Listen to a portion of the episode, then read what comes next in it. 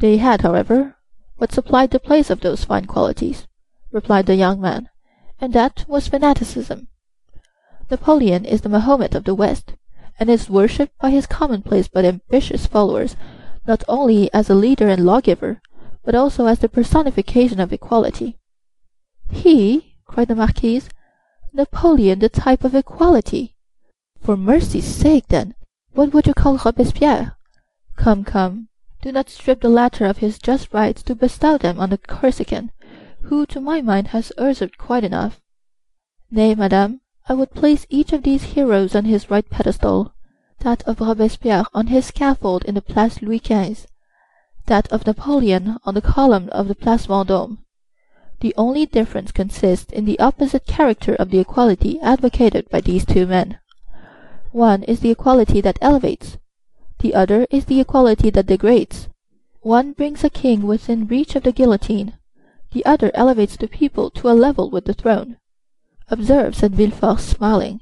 I do not mean to deny that both these men were revolutionary scoundrels, and that the 9th Thermidor and the 4th of April in the year 1814 were lucky days for France, worthy of being gratefully remembered by every friend to monarchy and civil order, and that explains how it comes to pass that, fallen as I trust he is for ever, Napoleon has still retained a train of parasitical satellites.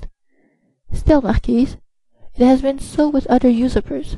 Cromwell, for instance, who was not half so bad as Napoleon, had his partisans and advocates. Do you know, Villefort, that you are talking in a most dreadfully revolutionary strain? But I excuse it. It is impossible to expect the son of a Girondin to be free from a small spice of the old leaven. A deep crimson suffused the countenance of Villefort. "'Tis true, madame," answered he, "that my father was a Girondin but he was not among the number of those who voted for the king's death. He was an equal sufferer with yourself during the Reign of Terror, and had well nigh lost his head on the same scaffold on which your father perished."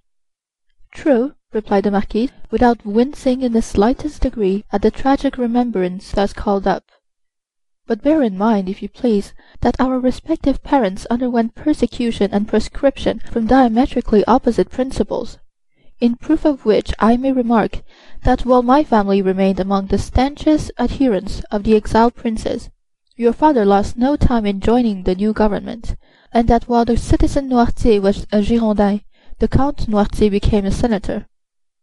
"Dear mother," interposed Renée, "you know very well it was agreed that all these disagreeable reminiscences should forever be laid aside." "Suffer me also, madame," replied Villefort, "to add my earnest request to Mademoiselle de Méran's, that you will kindly allow the veil of oblivion to cover and conceal the past. What avails recrimination over matters wholly past recall? I have laid aside even the name of my father, and altogether disowned his political principles. He was, nay, probably may still be, a Bonapartist, and is called Noirtier. I, on the contrary, am a stanch royalist, and style myself de Villefort. Let what may remain of revolutionary sap exhaust itself and die away with the old trunk, and condescend only to regard the young shoot which has started up at a distance from the parent tree, without having the power, any more than the wish, to separate entirely from the stock from which it sprung." "Bravo, Villefort!" Cried the Marquis. "Excellently well said. Come now. I have hopes of obtaining what I have been for years endeavoring to persuade the Marquise to promise, namely, a perfect amnesty and forgetfulness of the past." "With all my heart," replied the Marquise. "Let the past be forever forgotten. I promise you it affords me as little pleasure to revive it as it does you. All I ask is, that Villefort will be firm and inflexible for the future in his political principles.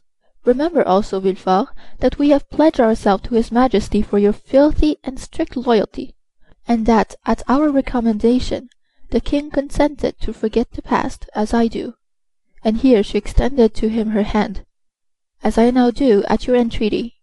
But bear in mind that should there fall in your way any one guilty of conspiring against the government you will be so much the more bound to visit the offence with rigorous punishment, as it is known you belong to a suspected family." "Alas, madame," returned Villefort, "my profession as well as the times in which we live compels me to be severe.